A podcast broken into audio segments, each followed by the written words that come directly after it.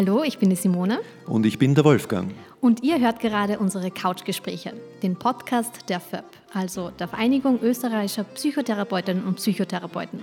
In dieser Folge geht es um Liebe, Lügen und Leidenschaft. Wir reden über das Single-Dasein, Bindungsängste, die Suche nach dem Partner fürs Leben, über Beziehungsprobleme, über Vertrauensbrüche und über Polyamorie.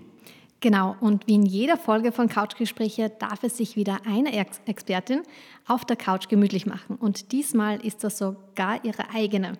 Heute sind wir nämlich in der Praxis von Frau Magistra Caroline Erb.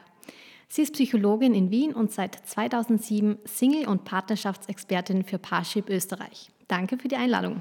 Sehr gerne, ich freue mich, dass ihr da seid.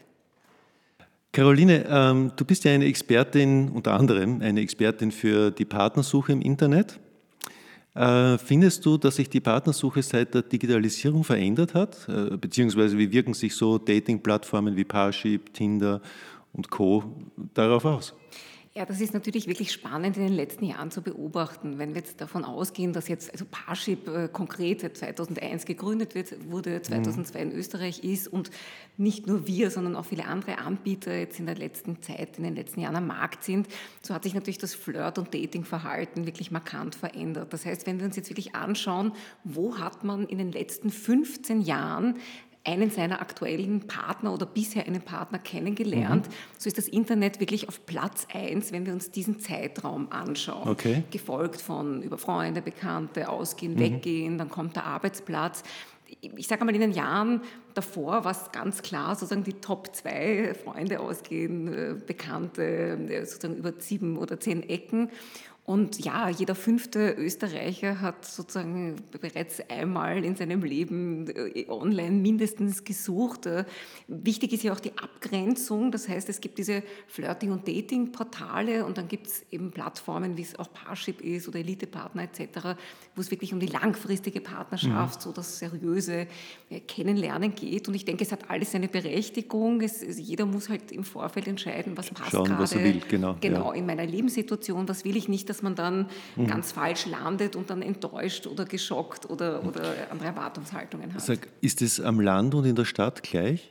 Äh, wir sehen gerade im urbanen äh, Bereich ist natürlich die Online-Partnersuche noch also, einmal ja, ja. ein Stück okay. mehr. Also im Österreich-Vergleich sind hier Wien, Salzburg, äh, sage ich mal, mhm. so ein bisschen die Hotspots. Natürlich je größer die Stadt, je mehr Einwohner man hat. Aber mittlerweile ist ja wirklich die Internetdurchdringung auch in ganz Österreich ja. so hoch, dass wir aber wirklich auch die Generation 50 plus äh, längst wunderbar erreichen. Das heißt, auch hier ist das natürlich eine wunderbare Variante, wenn ich jetzt, weiß nicht, frisch geschieden, getrennt, verwitwet etc. Also es gibt ja alle Varianten im Leben, die uns alle betreffen können, mhm. dass man einfach mal ja, schaut, äh, wie maximiere ich meine Chancen. Man kennt ja auch bekanntlich seine Leute am Arbeitsplatz oder seinen, seinen Freundes- und Bekanntenkreis. Und wer von uns setzt sich dann ab einem gewissen Alter schon gern alleine, beispielsweise am Abend in die Bar und lässt sich von irgendwem ansprechen? Also, so funktioniert das in der Regel eher selten. Mhm. Traut sich keiner. Ne? Schon, aber man muss sich natürlich jetzt auch unterscheiden. Zum Beispiel, also wenn ich jetzt eine 45-jährige Frau bin, habe zwei Kinder, äh, bin Single, äh, wo habe ich Zeit, wo habe ich den mhm. Nerv? Mhm. Äh, natürlich, also ich sage mal, gerade bei der Online-Partnersuche weiß ich ja, ich treffe auf lauter Gleichgesinnte. Das heißt, hier sind sozusagen alle Single, jeder hat den Wunsch nach, ob es jetzt Partnerschaft ist, Affäre, Sexualität, je nach Plattform, je nach aktueller Lebenslage. Und das ist natürlich wunderbar, dass ich letztlich im Pyjama von zu Hause aus theoretisch auf die Suche gehen kann, zu schauen, was passt gut zu mir. Und, und, und ja, also mir viel Nervzeit äh, und, und all das auch ein bisschen erspart. Mhm. Mhm. Äh, dazu hätte ich gleich eine ganz grundsätzliche Frage. Wie suchen wir unsere Partner oder unsere möglichen Partner eigentlich aus? Also, und wieso verlieben wir uns in bestimmte Personen? Also, auch wenn es jetzt rational oft nicht ganz so logisch ist. Ähm, man hat ja meistens schon eine bestimmte Vorstellung von seinem Traumpartner und dann kommt aber jemand, der eigentlich gar nicht dem entspricht und dann verliebt man sich aber trotzdem. Ähm, woran liegt das? Gut, die genaue Antwort auf die Frage, die, die hat die Menschheit Gott sei Dank noch nicht herausgefunden. Da gibt es natürlich Ideen, Hypothesen, Theorien dazu, aber wir sprechen ja letztlich auch von der Chemie der Liebe. Es ist ja wirklich ein Zustand, ein Prozess, der ja was sehr Außergewöhnliches ist, etwas, was eben nicht berechenbar ist, was einen praktisch aus heiterem Himmel kann Amos Pfeil zuschlagen. Ich meine, das eine ist natürlich ein bisschen das Thema des unter Anführungszeichen Beuteschemas. Wenn ich zum Beispiel immer eine gewisse Tendenz zu einem Typus habe, ja, ob das jetzt von der Optik ist, vom Habitus, von der Persönlichkeit, äh, je nachdem, ob mir das dann gut tut oder nicht, da kann man natürlich dann schon mal hinterfragen, was geht hier eigentlich ab, wie, wie viele Anteile sind hier eigentlich von mir vorhanden, geht es hier um eine Reinszenierung eigener, vielleicht frühkindlicher Erlebnisse, Erfahrungen. Hier spielt natürlich ganz viel eine Rolle, die Biografie, äh, das, was ich erlebt habe, meine Erfahrungen sozusagen auf dem Weg zum ja, Menschen, der sozusagen die romantische Liebe leben darf. Also ich sage mal bei der Gelegenheit auch das romantische Liebeskonzept ist ja auch noch nicht so, so lange her, dass wir uns auf das überhaupt einlassen dürfen und können, wenn man an Zweckehen, Vernunftehen, an, an die Zeiten denkt, wo man auch gerade als Frau oft nicht so die größte Wahlfreiheit hat oder in manchen Ländern und Kulturen ist das ja bis heute, heute ganz anders. So, ja. Mhm. Also ich sage mal, dieses Konzept der romantischen Liebe, dieses bis das der Tod uns scheidet, Ideal, das natürlich, wie wir wissen, auch schon diverseste Abstufungen hat. All das ist natürlich auch eine, eine Mischform aus, ja, die Vernunft sozusagen wird teilweise auf die Seite äh, sozusagen geschlagen. Es ist natürlich, es kommen alle Sinne dazu. Wenn wir jemandem begegnen, werde ich ja nicht nur sensorisch sozusagen stimuliert, es kann ja oft die Bewegung, der Geruch, äh, wie rollt jemand sein R, wie kleidet sich jemand, was macht jemand beruflich, wie charmant ist jemand, wie ist die Stimme. Also 100.000 Zutaten werden da sozusagen zusammengerührt und, und hinterlassen emotional etwas bei mir oder auch nicht.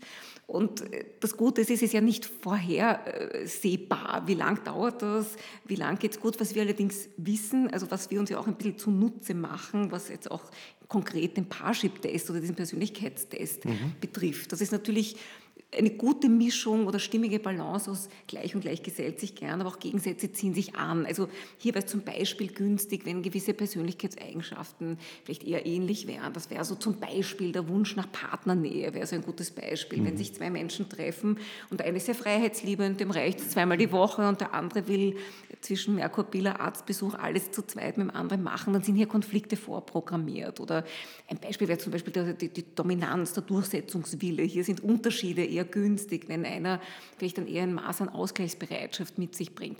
Aber natürlich auch Werthaltungen, Interessen, äh, Einstellungen, das sind alles so wichtige Kriterien, die sozusagen, ich rede jetzt hier wirklich für all along, ja, was, was macht eine glückliche Partnerschaft dann aus? Also wo es hier sage ich mal, auf die gute Mischung ankommt. Ich kann mich aber blind verlieben und das heißt aber nicht, dass ich mit dem oder diesem Menschen allalong eine zufriedenstellende Partnerschaft führe. Ja. Ja, wobei ich ja eigentlich persönlich glaube, dass sich äh, das schon ganz am Anfang zeigt, nicht? also beim ersten, oft in den ersten Sekunden, ob man miteinander eventuell könnte oder nicht. Absolut. Oder? Also das, beim ersten Kennenlernen, ich meine, da gibt es ja auch ganz viele Studien, da so, dass gerade die erste, der erste Eindruck zählt ja oft in jeder Lebenslage. Und sagt man. Man sagt ja. innerhalb nicht, ob es jetzt die ersten sieben Sekunden oder was auch immer ja. sind, machen wir uns ja schon ein Bild über den Menschen oder denken uns, na hoppla, das macht gerade was mit mir. Ja? Und dementsprechend sendet man dann Signale, der eine vielleicht aktiver, passiver, der eine vielleicht subtiler. Und es ist natürlich auch ein bisschen Glückssache, so unter, den, unter Anführungszeichen zum richtigen Zeitpunkt am richtigen Ort. Auch natürlich die Wahrscheinlichkeit, dass jetzt beide Single sind, frei sind, offen für eine Beziehung. Also das ist halt auch ein gewisser Vorteil bei der Online-Partnersuche. Wenn ich jetzt äh, eben übermorgen bei einer Party mir denke, ah, der oder die ist interessant, weiß ich ja nicht, ist, ist der oder die vergeben, wie schaut es aus? Das heißt, man, man hat ja oft Angst vor einer Blöße, vor einem Korb, einer Zurückweisung. Man ist ja oft eingeschüchterter, hier aktiv sozusagen äh, zu werden und den anderen mal in ein Gespräch zu verwickeln. Ähm, aber gerade bei dieser Online-Partnersuche ist es, macht das nicht auch irgendwie einen Druck, wenn man weiß, dass der andere auch sicher jemanden sucht, als wenn man jetzt jemanden in der Bar kennt und das ist alles so, so unsicher und man kann sich mal vorsichtig rantasten? Man kommt ja ums erste Date sowieso nicht umhin, auch bei der Online-Partnersuche. Das heißt, das Gute ist ja, wir haben es ja auch mit Menschen aus Fleisch und Blut zu tun. Das Internet ist ja letztlich ein Abbild der Realität. Also Sie finden ja dort genau die Menschen, die Sie im U-Bahn-Waggon sozusagen Ja, aber ist es so, weil die Leute sich ja in einem ganz bestimmten Licht präsentieren? Naja, da müssen Sie eben genau unterscheiden, welche Plattform ist es. Basieren die auf einer Basis der Selbstbeschreibung? Ja, gibt es ja auch alles. Ja. Es gibt Plattformen, da sieht man dann mein Foto, da sieht man womöglich noch, wo ich wohne, meine Telefonnummer. Da beschreibe ich mich selber, weiß nicht, ich bin schön, gescheit und ganz toll. Also wir neigen ja dazu, alle eher blinde Flecken zu haben und auch in der Selbstdarstellung uns ein bisschen zu überhöhen. Und äh, ich sage jetzt mal, ich kann ja immer nur vom Parship hier reden. Also beim, beim Parship-Test, äh, das ist ja ein, ein, sehr ausführlicher, langer Persönlichkeitstest. Da müssen Sie über 70 Fragen sozusagen beantworten. Und der basiert auf sehr vielen auch indirekten, projektiven Test-Items. Das heißt, jedes Merkmal wird von ganz unterschiedlichen äh, Seiten und durch unterschiedliche Fragestellungen sozusagen ja, festgemacht. Und hier geht es oft um, um Bildsequenzen, Traumsequenzen, um Situationen, wie man sich entscheidet. Es gibt ja auch kein richtig oder falsch. Und genau das wollen wir ausblenden, weil genau das interessiert uns nicht, dass man sich hier selber wie im Katalog darstellt, weil das bringt ja auch alle along dann nichts, was eine harmonische Partnerschaft betrifft. Ich meine, Sie haben da schon auch die Möglichkeit bei einem Ich über mich Eintrag. Ja. Ich meine, kann man schon, wenn es nicht ein schöner Tag ist für mich, weiß ich nicht, wenn ich im Garten Rosen züchte etc. oder, oder mhm. mir überlegen kann, was macht mich einzigartig, was ist so ein bisschen ja, mein, mein, mein, mein Spleen, mein Makel, worin unterscheide ich mich von den anderen, wie kann ich den anderen neugierig machen.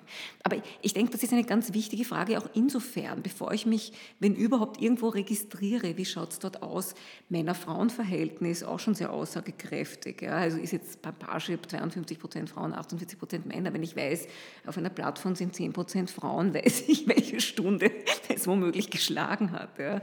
Also, oder Datenschutz, Sicherheit, Anonymität. Das ist ganz wichtig im Vorfeld abzuklären, wie fühle ich mich dort. Nun nehmen wir mal an, dass das alles wunderbar geklappt hat und du lernst dann jemanden kennen, den du magst und interessant findest. Und dann kommst du drauf, dass diese Person nicht genau die Vorstellungen von einer Beziehung hat wie du. Mhm. Wie geht man mit Zurückweisungen um? Wie geht man damit um, dass jemand, du liebst jemanden, wirst nicht zurückgeliebt oder dein Partner oder die Partnerin hat ganz andere Vorstellungen von der Beziehung? Hier kann man fast nur hoffen, dass sich das schon recht früh, sage ich einmal, so klar abzeichnet. Also äh, schwierig ist es, wenn man, weiß nicht, jetzt ein Jahr äh, liiert ist, zusammenlebt, äh, schon mhm. Pläne hat, Urlaube gemeinsam verbringt etc. Und dann sagt der eine, na eigentlich stelle ich mir das ganz, ganz anders vor. Und es ist auch die Frage, Geht es hier wirklich um so fixe Ideen im Kopf oder ist vielleicht der Grund ein anderer, dass es sich vielleicht doch nicht so gut emotional auch anfühlt? Weil letztlich äh, bin ich auch ein Fan davon, dass man generell gewisse Erwartungshaltungen oder fixe Ideen, wie ich weiß nicht, man kann nur in der Altbauwohnung wohnen oder wenn der andere nicht französische Noir-Filme mag, dann, dann kommt er für mich nicht in Frage oder einer, mhm. der total unsportlich ist, nein, danke. Also dann kommen wir schon wieder in so eine bisschen Katalogdenken. Ja? Und so funktioniert das Leben halt nicht. Also deswegen geht es ja eher darum, ich meine, wichtig ist einmal die Selbstreflexion, bevor ich auf Partnersuche unter Anführungszeichen gehe. Was, wie geht es mir gerade als Sinn? Bin ich überhaupt schon bereit für eine Beziehung? Äh, sind mögliche Altlasten noch ein Thema oder äh, liegt die letzte Trennung noch nicht lange zurück? Was, worauf kann ich auf gar keinen Fall verzichten? Wo kann ich Kompromisse eingehen? Aber dann kommen wir schon wieder ein bisschen in dieses sehr verkopfte denken. Es muss sich unterm Strich für einen sowohl emotional, letztlich natürlich auch kognitiv ausgehen, aber das spürt man letztlich. Wenn aber natürlich ein einer das Gefühl hat, boah, ich investiere und mache und liebe diesen Menschen unheimlich und für den bin ich vielleicht ein netter Lückenbüßer, Zeitvertreib oder, oder weiß ich nicht, werde auf warm gehalten, bis er oder sie was Besseres findet, dann ist es schon wichtig anzusprechen und zwar rechtzeitig und seine eigenen Gefühle und Wünsche und Erwartungen auch zu formulieren, weil sonst hat man am Ende des Tages wirklich das Gefühl, puh, ich habe da vielleicht jetzt drei Jahre und das ist jetzt sehr hart gesprochen, nicht verschwendet, aber, aber habe für den was anderes dargestellt als umgekehrt. Und das mhm. tut natürlich weh. Und hier ist es natürlich auch unterschiedlich, ähm, wie sehr ich das sozusagen, diese Enttäuschung oder so einen Korb persönlich nehme im Sinne von an mir Zweifel, ja, kommen dann Selbstzweifel, denke ich mir, oh Gott, was mache ich falsch? Genüge ich dem nicht? Bin ich nicht äh, dort und dort toll genug etc.? Oder mir denke, okay, äh, hat nicht sein sollen, ähm, das ist halt Pech, der oder die sucht gerade was anderes, aber es liegt jetzt nicht unbedingt nur an mir. Also hier nicht in dieses schuldhafte, äh, gekränkt sein, äh, tausende Fehler an sich selber suchen. Natürlich ist es immer eine Mischung und es gehören bekanntlich zwei dazu. Naja, als, aus psychotherapeutischer Sicht denke ich ja, dass einerseits Selbstreflexion wichtig ist und andererseits Selbstvertrauen. So ist es. Ohne selbst, genau das wird damit angesprochen, absolut. Wenn ich das Gefühl habe, okay, der oder die entscheidet, es ist jetzt doch nicht so toll mit dir oder ich möchte frei sein, suche mir was anderes, dann habe ich eben zwei Möglichkeiten. Entweder denke ich mir, okay, ich weiß, was ich wert bin, wie ich mich fühle, denke mir, pff, wurscht, die Welt steht noch offen, ich, ich kann sozusagen noch, ich meine, natürlich nicht im akuten Schmerz und in der Kränkung, aber ich, ich muss diese Hinterkopfvision haben, äh, mein Leben ist hiermit nicht zu Ende. Und, und hier ist es halt wichtig, je breiter man aufgestellt ist, wie schaut es sonst mit sozialen Kontakten, Interessen, wie, wie ist es im Arbeitsleben, mhm. also ob jetzt die fünf Säulen der Identität oder all diese das Modelle. Ist mir eingefallen, genau, ja, genau. genau ja, ja. Da, da, an die denken, ja. äh, stimmt das natürlich auch. Ja. Also ich würde aber auch empfehlen, auch während einer Beziehung, ja, jetzt nicht alles andere komplett zu vernachlässigen, einfach weiterhin zu schauen, Kontakte zu pflegen, seine Hobbys, äh, etwas für sich zu tun, weil aus dieser Position heraus ja, liebt es sich auch einfacher, schöner und, und, und setzt den anderen ja auch nicht so unter Druck. Ja. Und ich denke auch, jede Beziehung sollte auch etwas von Freiwilligkeit haben, ja, im Sinne von. Also wenn ich mir ständig Gedanken mache, der oder die könnte mich betrügen oder ist der, also da, da mache ich mich ja nur selber fertig letztlich. Ja. Ich glaube, darauf kommen wir noch. ähm, ja, wir können auch gleich zu dem Thema springen. Okay. Ähm, ja, ich glaube, es ist halt ein sehr häufiges Problem, diese Untreue oder auch Eifersucht. Äh, Eifersucht. Äh, Wieso betrügen eigentlich so viele Menschen ihren Partner? Ja, das Erschreckende ist wirklich, äh, wenn wir uns die Zahlen anschauen, oder es gibt ja viele Studien dazu, Thema Seitensprung, Affäre, warum zerbrechen Beziehungen, ist das natürlich ein großes Thema. Umgekehrt ist es ja auch spannend, wenn man Singles fragt, was ist Ihnen am wichtigsten bei einem Partner, worauf möchte ich nicht verzichten, dann ist treue Ehrlichkeit meistens wirklich das Platz eins genannte. Das heißt, der Wunsch ist ja bei den meisten da, aber natürlich gibt es ja auch unterschiedlichste Gründe. Ja. Also es, es, es, macht natürlich einen Unterschied, ob jetzt, weiß ich, zwei 18-Jährige äh, geheiratet haben, sich kennengelernt nach 20 Jahren, der ein oder andere mal verspürt, kann es das gewesen sein, ich möchte noch mal das und das erleben. Es gibt natürlich auch Situationen, wo man sich komplett auseinanderlebt oder, oder auch das Thema Familiengründung, äh, Kinder etc. Natürlich auch wieder ganz ein neues partnerschaftliches Beisammensein sozusagen erfordert.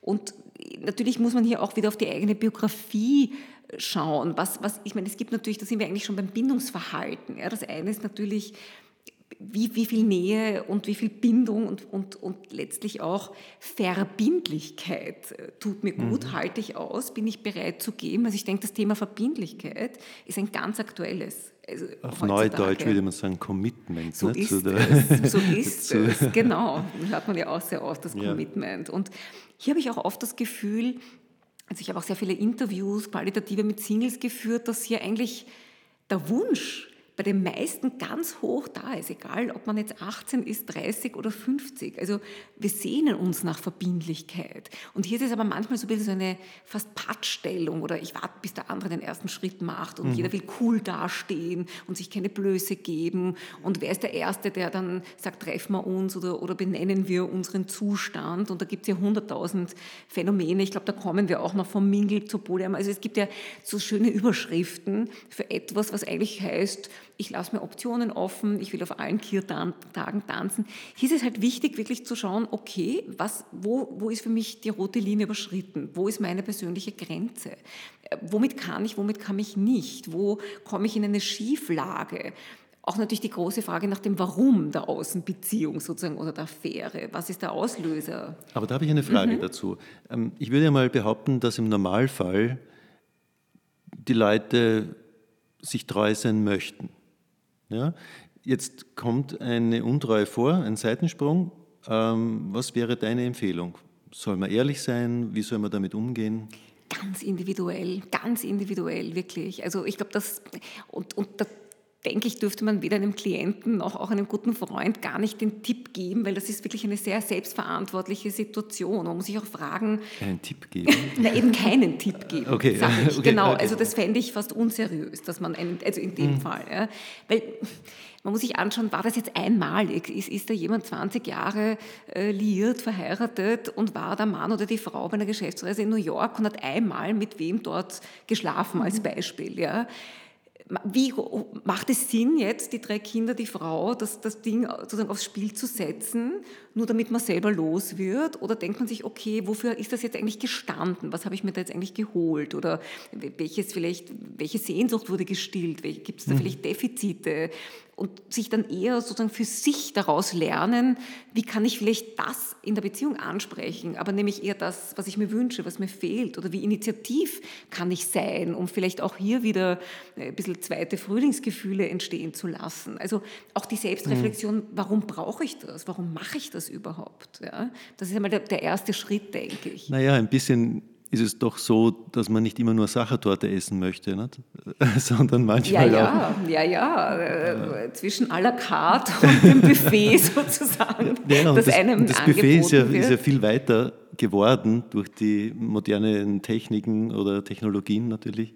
Wir leben natürlich auch im Zeitalter der Verführungen, unter schon, Anführungszeichen. Ja, also gerade die jungen Menschen, die permanent online sind, ob ich jetzt, also es ist ja nach wie vor ist ja nicht so, dass wir nur auf online, dezidierten Online-Plattformen heutzutage äh, flirten, jemanden kennenlernen. Also ob es jetzt Instagram ist, Facebook etc., auch diese scheinbar jetzt nicht dezidiert ausgeschilderten Flirt- und Kennenlernportale werden dazu sozusagen äh, verwendet. Aber hier hat jeder seine eigenen Vorstellungen. Also ich denke mir, es, ist, es, es sollte hier auch nicht mit irgendeiner Moralkeule geschwungen werden. Es gibt ja auch genug Menschen, die sich denken, ja, der, der, Mensch ist vielleicht auch nicht äh, zum treuen Wesen geboren und, und man, man sieht das vielleicht selber. Wissen Sie, da gibt es ganz unterschiedliche Philosoph Philosophien sozusagen, ja? also wie man damit umgeht. Ja, das ist ganz spannend, weil ich habe da äh, ein Buch gelesen über unsere nächsten Verwandten, mhm. die Schimpansen und die Bonobos. Ja, die sind klassisch, die haben es lustig Tag und Nacht. Ja, das ist äh, ganz interessant, dass die Primatologen meinen, dass,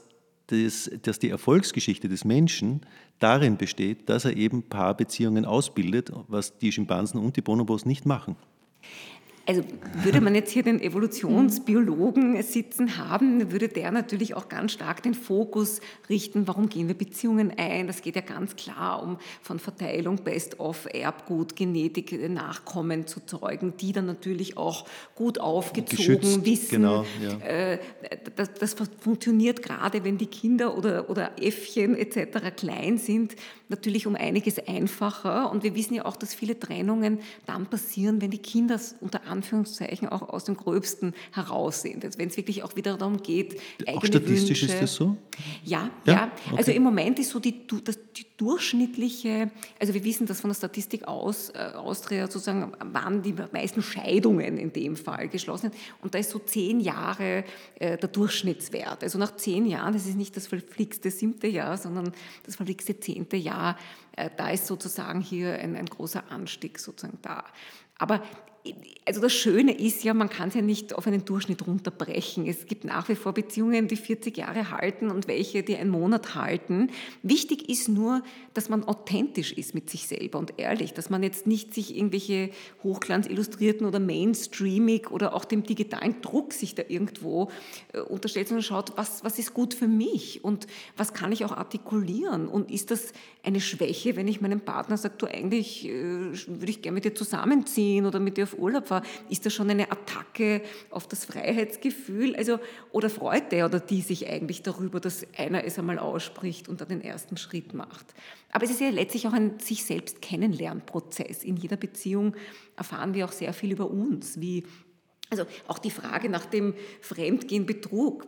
Solange es nicht stattfindet, weiß man es oft weder äh, nicht, wie man sozusagen als aktiver oder passiver reagiert. Ja.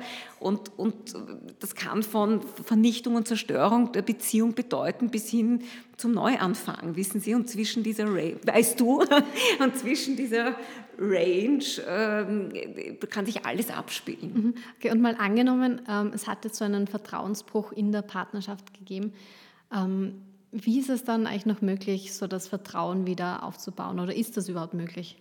Es ist möglich, aber es kann auch unmöglich sein. Ja?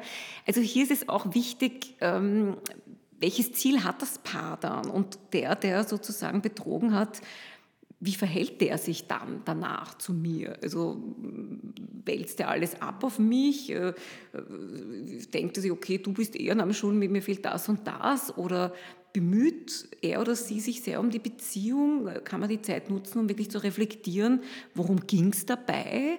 Und manchmal braucht man da wirklich sehr viel Zeit dafür oder auch professionelle Hilfe. Also manchmal kann man das auch nicht gut alleine lösen, weil es einfach die Kränkung so groß ist und, und beide Seiten so ineinander verzahnt sind. Also ich glaube, man kann das auch von sich vorher so eben gar nicht in die Zukunft schauen, wie man dann reagieren würde. Aber wichtig ist es, das wirklich nutzen, um wirklich Tacheles zu reden und offen zu sein und vielleicht alles, was sich bis dato schon aufgestaut hat oder welche Themen vielleicht mhm. irgendwie unter äh, die Decke sozusagen geschoben wurden, dass man das nützt und hier sozusagen das auch aufarbeitet. Aber hier geht es ums Wollen. Also wenn man das Gefühl hat, nur einer gibt Vollgas und das kann jetzt genauso sein, dass der eine dem anderen dann ein nur Tag und Nacht vorwirft, was du mir angetan hast und damals, das ist natürlich dann auch schwierig, bei allem Verständnis für diese tiefe Kränkung und diesen Vertrauensmissbrauch. Von der untreuen Partnerschaften kommen wir gleich zur Paartherapie, zu Trennungsängsten und zur Polyamorie. Das alles gleich hier bei den Couchgesprächen.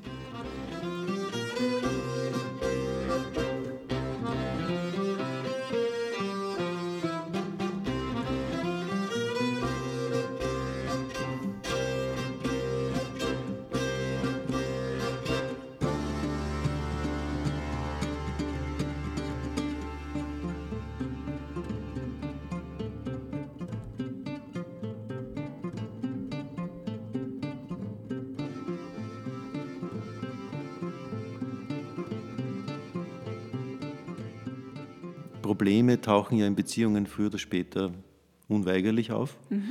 Manchmal sind es so scheinbar banale Themen wie wer bringt den Müll raus oder ist der Klodeckel oben oder unten oder so, was ich glaube, dass das oft Stellvertreterstreitereien sind für was anderes. Oder es geht um wirklich ernste Themen. Ähm, wie sieht so eine Paartherapie eigentlich aus?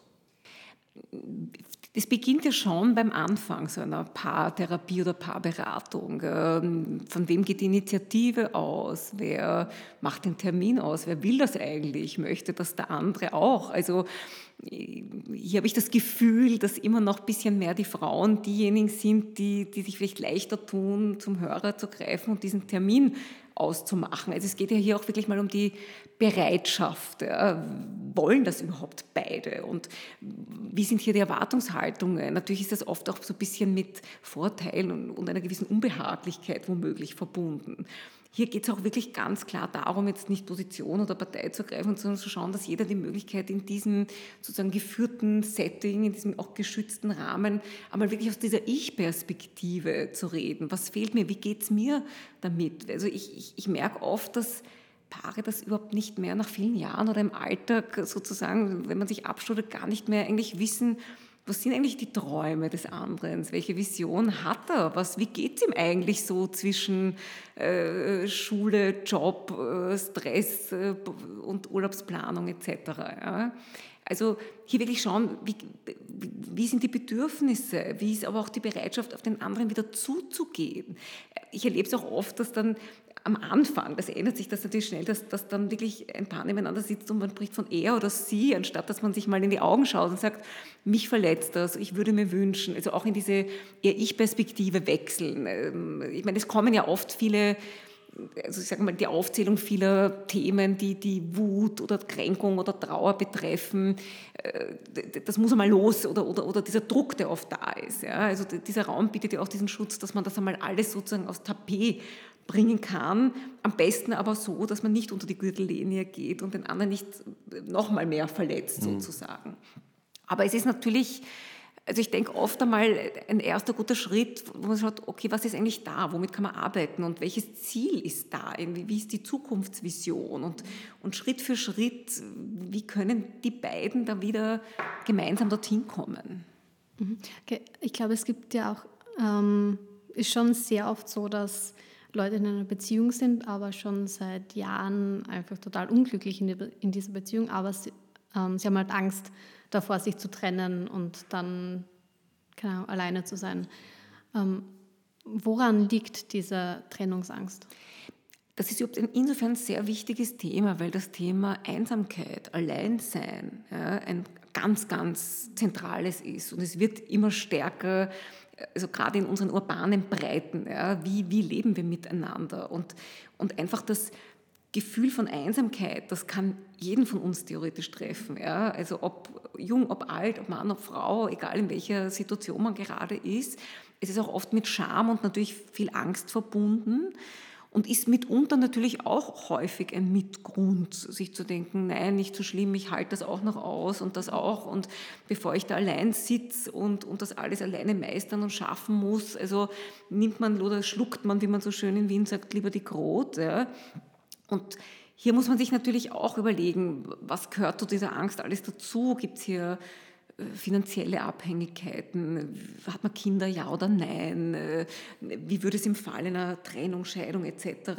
aussehen, wäre dann drei Jahre Rosenkrieg sozusagen das Thema, wie sehr bin ich beruflich auch integriert, wie sehr kann ich es mir überhaupt erlauben, jetzt sagen, ich ziehe aus in meine eigene Wohnung. Es ist ja oft auch mit hohen Kosten und einer ganz neuen Orientierung verbunden. Also hier kommt es natürlich immer stark auf den Leidensdruck an. Also wann, wann ist dieser Zeitpunkt erreicht oder richtig? Oder, oder ist es etwas, was man vielleicht noch gemeinsam hinbekommen kann? Oder habe ich eigentlich innerlich den Entschluss schon längst getroffen, dass ich das so nicht mehr aushalte und möchte, schaffe es aber eben nicht, diesen Schritt zu setzen? Und und das wäre jetzt ein gutes Beispiel, wo man abgesehen einmal zuerst redet man ja mit guten Freunden oder vielleicht Familienmitgliedern darüber, das darüber reden schafft schon mal Entlastung und man sieht natürlich, man bekommt ein bisschen eine andere Perspektive sozusagen. Beziehungsweise wäre dann der nächste Schritt auch hier vielleicht äh, therapeutisch einmal zu schauen, wo, hm. wo, woher kommt die Angst? Was, was ist es? Ja? Und der Zeitfaktor ist ein wichtiger. Also ich halte auch nichts von, von heute auf morgen dann überstürzt, okay, ich komme jetzt nach 20 Jahren drauf, alles schrecklich, äh, verlasse die Familie, wie auch immer. Also es ist ja etwas, was sich schon lange abzeichnet oft. Aber hier darf man sich selber auch nicht übernehmen. Also man muss hier auch wirklich schauen, was, welches Tempo tut mir gut, was möchte ich vorher noch geregelt wissen. Ja? Aber natürlich, Gott sei Dank haben wir die Freiheit äh, mittlerweile. Wir dürfen uns trennen, wir können uns trennen und das leichter als vor 100, 200 Jahren. Ah, das ist ein guter Punkt. Ähm, ich ähm, erzähle jetzt kurz die Geschichte von einem jungen Ägypter, mhm. der mir mal eine Sure aus dem Koran erzählt hat. Ich war da in einer Moschee und der hat sich gefragt, was ich dort mache und wir sind ins Gespräch gekommen. Und der, das war ganz spannend, weil der Koran hat ja oft sehr viele wie soll ich sagen, alltagstaugliche Gebrauchsanleitungen. Und in dieser Sure ging es darum, wenn ein Mann mit seiner Frau Schwierigkeiten hat, wie er da vorgehen soll. Das ist ja typischerweise aus der Männerperspektive mhm. geschrieben auch ne, damals. Ähm, und, die, und die Sure sagt dann, der Mann soll zuerst einmal äh, der Frau Raum geben und Zeit geben, um zu schauen, dass, ob sich die Dinge bessern können. Ähm, wenn das nicht klappt, dann vielleicht mit mehr Druck oder mehr Klarheit oder mehr Forderung auf sie zugehen und zu schauen, ob da auch was Sexualität betrifft, diese Dinge besser funktionieren. Und wenn das alles nicht funktioniert, dann soll man sich den Rat eines weisen Mannes einholen. Das würde doch wohl der Paartherapie oder der Psychotherapie heute entsprechen. Ja? Also, würde uns natürlich sehr schmeichelhaft entgegenkommen. Also ob das jetzt der Psychotherapeut ist oder der Psychologe oder am Anfang vielleicht der väterliche Freund oder die beste Freundin Auch. oder die Cousine. Ja. Also ich glaube, es ist das Wichtigste mal darüber reden, ja, rauslassen. Natürlich ausgewählt. Man wird jetzt nicht sieben Arbeitskollegen intimste, privateste Sorgen anvertrauen. Das soll auch so nicht sein. Aber einfach mal in dem Moment, wo ich es formuliere, rauslasse, habe ich schon mehr Klarheit sozusagen über das, was das Problem betrifft. Und was ja dann oft unweigerlich passiert ist, dass dann, ich weiß nicht, der Freund X sagt, ah, weißt du, mir ging es vor fünf Jahren ähnlich. Oder Bekannte Y, mir hat das und das damals geholfen. Oder magst du nicht mit dem reden und schau oder wir, wir schließen uns zusammen. Oder ob es sind ja oft, oft, also wenn ich jetzt zum Beispiel an Frauen denke, ich meine, wenn man jetzt drei Kinder hat und es ist immer noch, wenn man schaut, wie viele Männer in Karenz sind oder wie viele 50-50 Varianten es nachher gibt an Modellen, ich meine, da hängt ja oft nochmal ein anderer Brocken dran und eine andere Verantwortung Verantwortung. Also hier auch je mehr Unterstützung gibt es Großeltern, äh, gibt es Freundinnen, Freunde mit ähnlich alten Kindern, dass man sich da Fuhren aufteilt, Urlaube gemein. Also das, das beruhigt einen natürlich im Vorfeld schon, wenn ich weiß, okay, konkreter Plan, das und das, die Ressource habe ich, innen wie außen sozusagen. Und die mache ich mir jetzt einmal bewusst, weil oft funktioniert man ja auch nur noch im Alltag und, und wurstelt herum. Und man hat ja oft gerade ich sage wenn, wenn es jetzt auch um ein Familienleben geht, ja, auch dieses, dieser Bezug zu sich als Individuum, wie, wie, wie, wie fühle ich mich als Frau, als Mann da mal wieder auf freier Wildbahn, wie, wie fühlt sich das überhaupt an, wie, wie, wie selbstbewusst bin ich da überhaupt? Noch oder wieder. Ja, mhm. Das kann ja mit großer Vorfreude auch verknüpft sein. Das muss ja nicht nur negativ sein, aber wieder sich spüren, sich Gedanken machen. Wer bin ich eigentlich? Was will ich noch in diesem Leben erreichen? Was diese Koransure dann auch noch empfiehlt, wenn dieser Rat des weisen Mannes nicht funktioniert, ist dann doch sich zu trennen. Mhm. Wann würdest du denn sagen, dass äh, es Zeit wäre, sich zu trennen? Also ich glaube, wenn wirklich das, das Negativgefühl ganz klar überhand nimmt, also wenn man wirklich das Gefühl hat, man, man wacht schon auf mit so einem Stein auf der Brust mhm. und wenn man eigentlich auch das Gefühl hat, man lacht nicht mehr miteinander, man äh, geht einfach vollkommen unachtsam miteinander um. Das Thema natürlich des Respekts ist ein ganz wesentliches, der gegenseitigen Wertschätzung, der Achtung. Also wenn man das Gefühl hat, boah, so wie der jetzt weiß ich, seinen Koffer packt oder die Zahnbürste eben nicht wohin legt, wo sie hin soll. Jetzt sind ja oft diese kleinen, banalen, scheinbar banalen Dinge, wie du ganz richtig am Anfang gesagt hast, die ja oft für ganz was anderes stehen, wo er schon mhm. wirklich eine, und das kann bis hin zu einer Verachtung und Abscheu gehen. Und ich glaube, das wäre wahnsinnig schade, wenn es zu diesem Punkt käme. Also lieber rechtzeitig zu sagen, aus, ich spüre, ich merke, da, da kippt was, das, was in mir passiert, aus den und den Gründen kann ich einfach nicht mehr und schaffe es nicht, bevor das so kippt, dass man sich wirklich denkt, um Gottes Willen, und dann würde man ja eigentlich seine eigene Rückschau doppelt vergiften, weil man war ja aus gutem Grund eine Zeit lang mit jemandem äh, liiert und zusammen. Und da war ja auch nicht nur alles furchtbar und schlecht. Ja. Ja, wohl ich, das finde ich ja manchmal sehr schwierig, nicht? dann zurückzuschauen und auch die positiven Dinge wertzuschätzen. Nicht? Man tut sich ja leichter, wenn man denkt, äh, bloß weg hier. In, vor allem in der Rage und im Affekt. Also wenn ich jetzt das Gefühl habe, mein, mein Mann hat seit vier Jahren eine Freundin nebenher, ich erfahre das, ja. ist mir der gemeinsame Sardinienurlaub 1999 in der Situation vollkommen egal natürlich. Ja. Also es hat auch was mit dem Affekt, mit dem aktuellen Geschehen zu tun. Also man braucht auch diese Zeit, um wieder runterzukommen. Und das kann man von niemandem verlangen, dass man dann die schönen Zeiten in diesem Moment hochleben lässt. Aber vielleicht nach einer gewissen Zeit, wenn sich die Gemüter wieder enthitzt haben, wo man eigentlich schauen, was ist da passiert, worum geht es und, und auch wie sehr bemüht sich der andere, ob es jetzt ein fairer, korrekter Abschluss ist oder wenn Kinder zum Beispiel im Spiel sind, als Vater oder Mutter weiter zu funktionieren. Also da hängt es dann gerade in dieser sehr sensiblen Übergangsphase ganz stark äh, davon ab, wie sehr bemüht sich jemand. Und was ich oft in der Praxis erlebe, äh, je früher die Anwälte eingeschalten werden, also wenn es wirklich um, um, um mhm. ich weiß nicht, äh, Scheidung oder Unterhalt, Alimente und alles, also dann sind die Zeichen viel schneller und eher auf Kampf ausgerichtet, weil dann geht es wirklich nur ums Gewinnen. Also das ist ja auch in uns drinnen, ja, also möglichst viel woraus holen und gewinnen sozusagen. Und das halte ich oft für sehr problematisch. Also es ist schon wichtig, sich rechtlich vertreten, absichern zu lassen, wenn es nicht anders geht. Also natürlich wäre es für alle schön, wenn es einvernehmlich ginge, aber hier auch eher Mediation in Anspruch nehmen, vorher noch alles probieren, dass man sich so gewisse Schlammschlachten erspart. Weil dann sind wir genau an dem Punkt, wo wirklich alles, was wirklich schön war, mit einem Schlag verschüttet, vergiftet und negativ bewertet wird. Hm. Okay, ähm, wir kommen mal zum letzten Thema. Äh, du hast das vorher schon angesprochen. Ähm, also ich finde, man sieht immer öfter, also in Filmen, Serien und ja, ich auch im im Freundeskreis, Bekanntenkreis, dass es immer mehr Menschen gibt, die von sich selbst sagen, dass sie polyamorös sind. Also nicht nur mit anderen Partnern schlafen, sondern auch wirklich mehr als eine Person lieben. Wie ist da deine Meinung dazu? Es fällt uns nur mehr auf. Also wenn ich jetzt in einer Zeitschrift oder im Buch, in einem Bericht das Wort ah, Polyamorie oder Polyamorosität, dann, dann sticht das natürlich nochmal zehnmal stärker raus, als wenn ich den Beitrag über Langzeitbeziehungen in Europa lese, weil da denke ich, pff, Fahrt kennt man, nichts Außergewöhnliches. Mhm. Also das ist jetzt von den Prozentzahlen der aktuellen Forschung, bewegt sich das so bei zwei, drei, allerhöchstens vier Prozent, sage ich jetzt mal. Wir wissen auch durch andere Studien, dass die Mehrheit der Österreicher sich wirklich nach einer langfristigen, festen Beziehung mhm. sehnt. Also das ist das, also über 70 Prozent ja, sagen das. Und ich sage einmal, auch der überzeugte Single wiederum ist auch eine verschwindende Minderheit.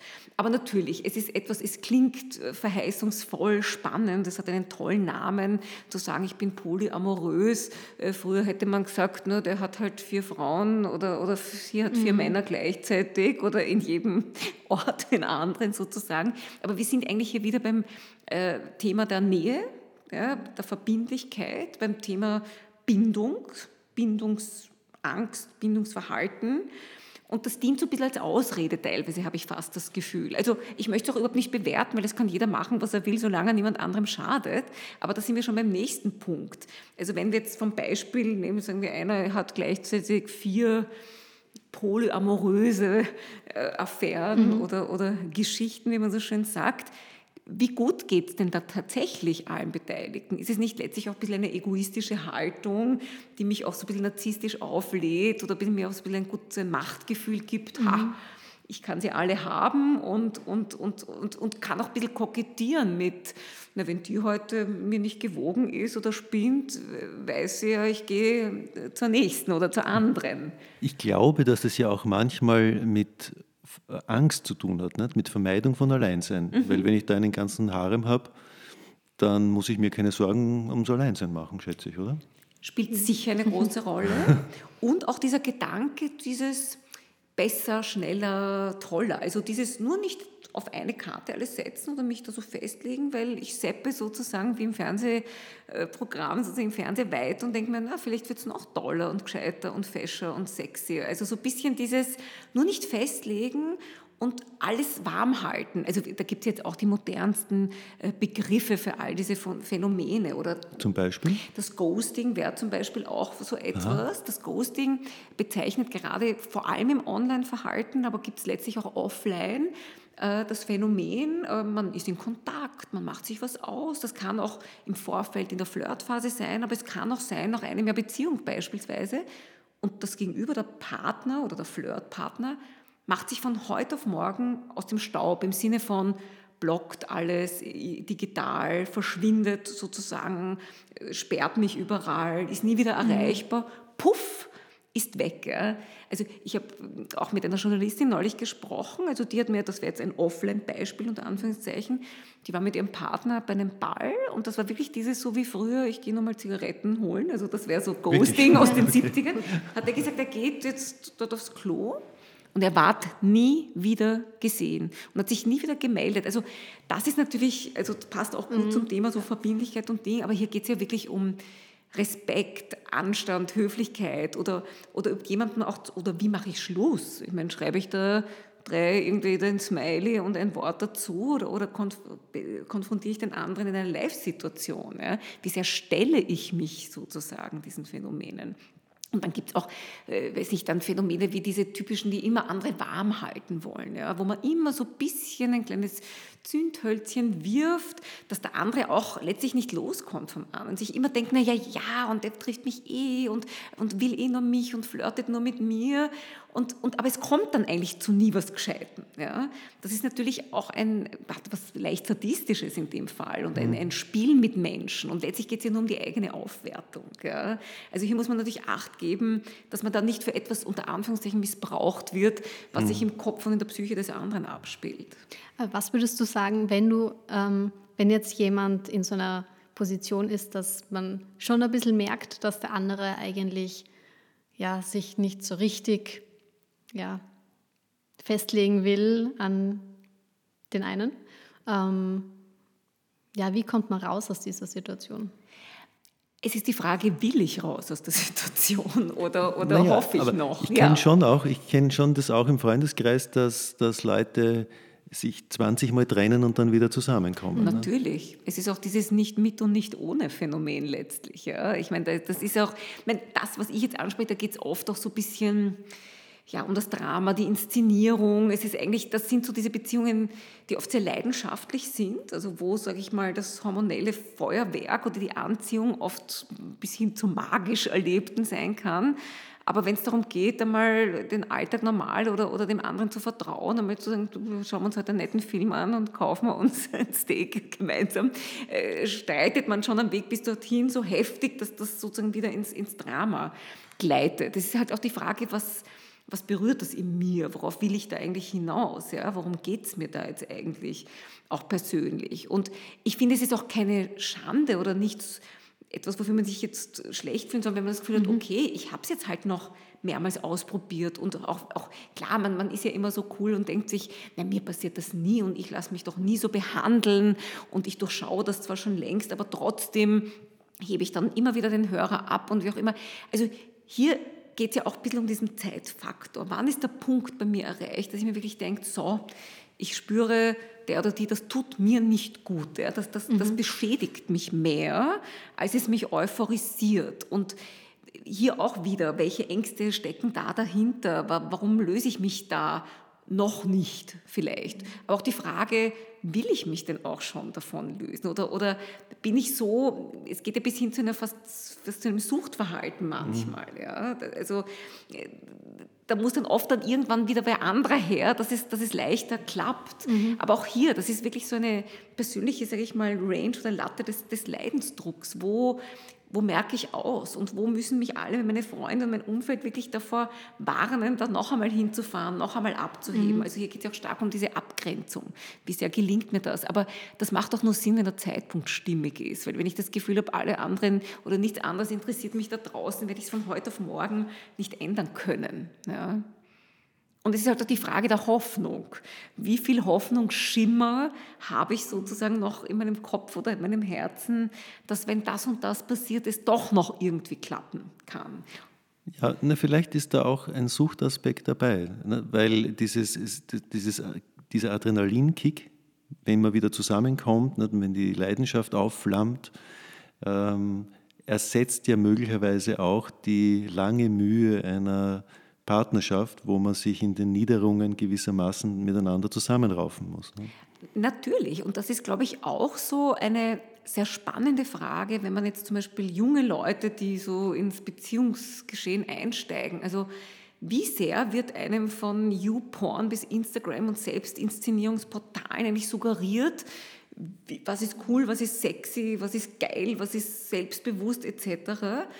Und wie schaut es aber dann aus, wenn der andere, weiß ich nicht, vielleicht eine unangenehme Erkrankung hat und einmal zwei Wochen vielleicht, weiß ich nicht, mit der Krücke abgeholt werden muss oder erkrankt oder unangenehme Themen, wenn der eine vielleicht den Job verliert oder das Studium abbricht oder wie halte ich das dann aus? Weil das ist nicht Hochglanzmagazinwelt. Das, das kann ich nicht so gut posten. Das, wir sind jetzt in Ibiza und tanzen die ganze Nacht. Also, und ich glaube, das ist ganz wichtig, weil das, das Thema Verbindlichkeit, Beziehung macht all das aus. Ja? Wie, wie steht wer zu mir auch in diesen Situationen, auch wenn mir die Haare zu Berge stehen in der Früh.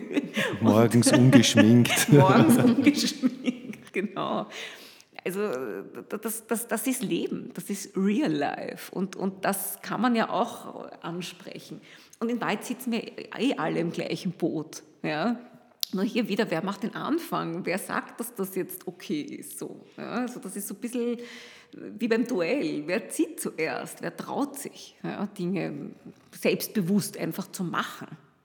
Es ist natürlich auch hier, von wegen Selbstbewusstsein, das ist ein bisschen eine, eine Frage der Eigen-PR im Endeffekt jetzt auch. Ja blöd finde ich noch auf dieses Beispiel dann zurückzukommen, wenn, wenn sich einer wirklich sehr verbiegt, sehr verstellt, um den anderen zu gefallen. Also es gibt natürlich Mechanismen, wo man in manchen Beziehungen weiß, wenn ich jetzt, weiß nicht, ob es mich rar mache oder mich desinteressiert gebe und Ding, weiß ich dann, äh, zum Beispiel Herr X fällt genau auf das rein und würde sich dann äh, eher wieder bei mir melden etc. Also es ist, aber das sind ja letztlich so kleine Schachzüge, die ja auch nur vermeintlich einen kurzfristigen Erfolg unter Anführungszeichen bringen. Ja. Also ich finde, das Wichtigste ist so bei sich sein, hier authentisch sein und, und ich meine, Kompromisse gibt es dort und da, aber sich nicht 180 Grad verbiegen, um zu gefallen. Mhm. Ähm, ganz zum Schluss, ähm, wann würdest du zu einer Therapie, sei es jetzt Paartherapie oder alleine, äh, wann würdest du dazu raten?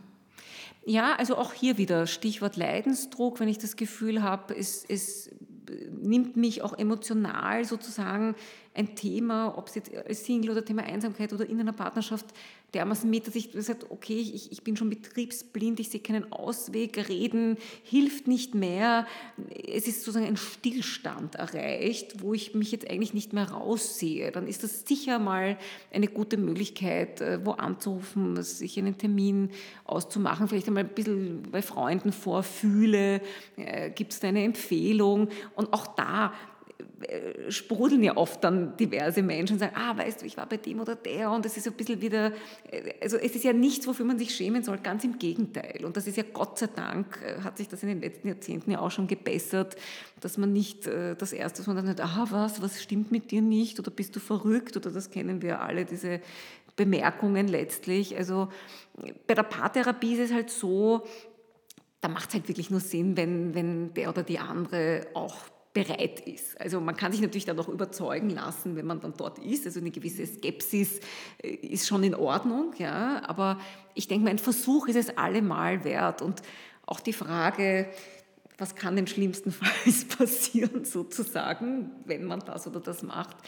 ist, finde ich, auch immer eine recht hilfreiche. Ja. Ich glaube, du würdest mir ja auch zustimmen, entgegen dieser Stigmatisierung oder dieser Vorbehalte gegenüber Therapie, dass es wahrscheinlich vernünftiger wäre, Therapie zu suchen, bevor schwere Verletzungen oder Zerstörungen passiert sind, weil die sind dann nicht mehr wieder gut zu machen. Und selbst wenn man dann eine Therapie beginnt, eine Paartherapie oder eine Einzeltherapie, sind, ist schon viel zerstört.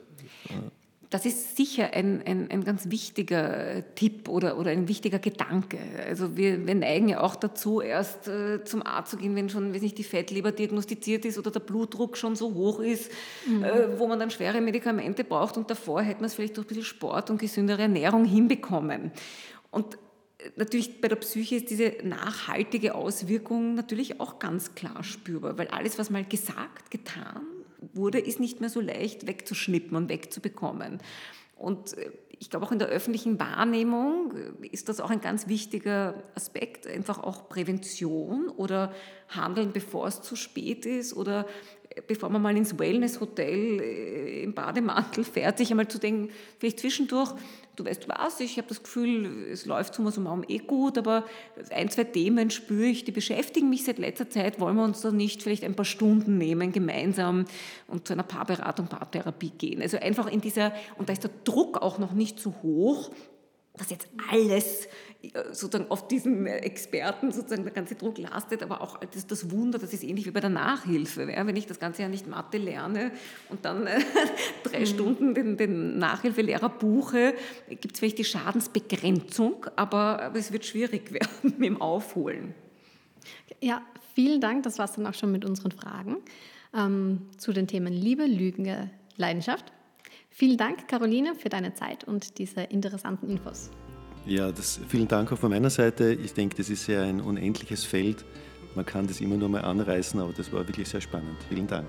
Danke euch. Ähm, falls ihr noch mehr Infos zum heutigen Thema wollt, äh, wie immer, in der Beschreibung gibt es ein paar weiterführende Links und wenn ihr noch konkrete Fragen dazu habt, könnt ihr uns natürlich auch gerne ein Mail schreiben an office@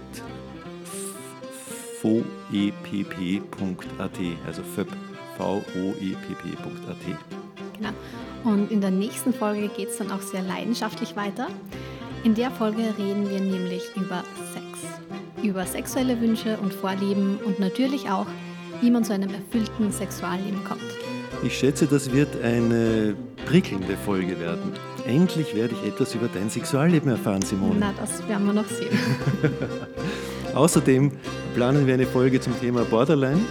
Entweder wieder mit einem Experten oder einer Expertin oder mit einer selbstbetroffenen Patientin. Also, stay tuned. Bis dann.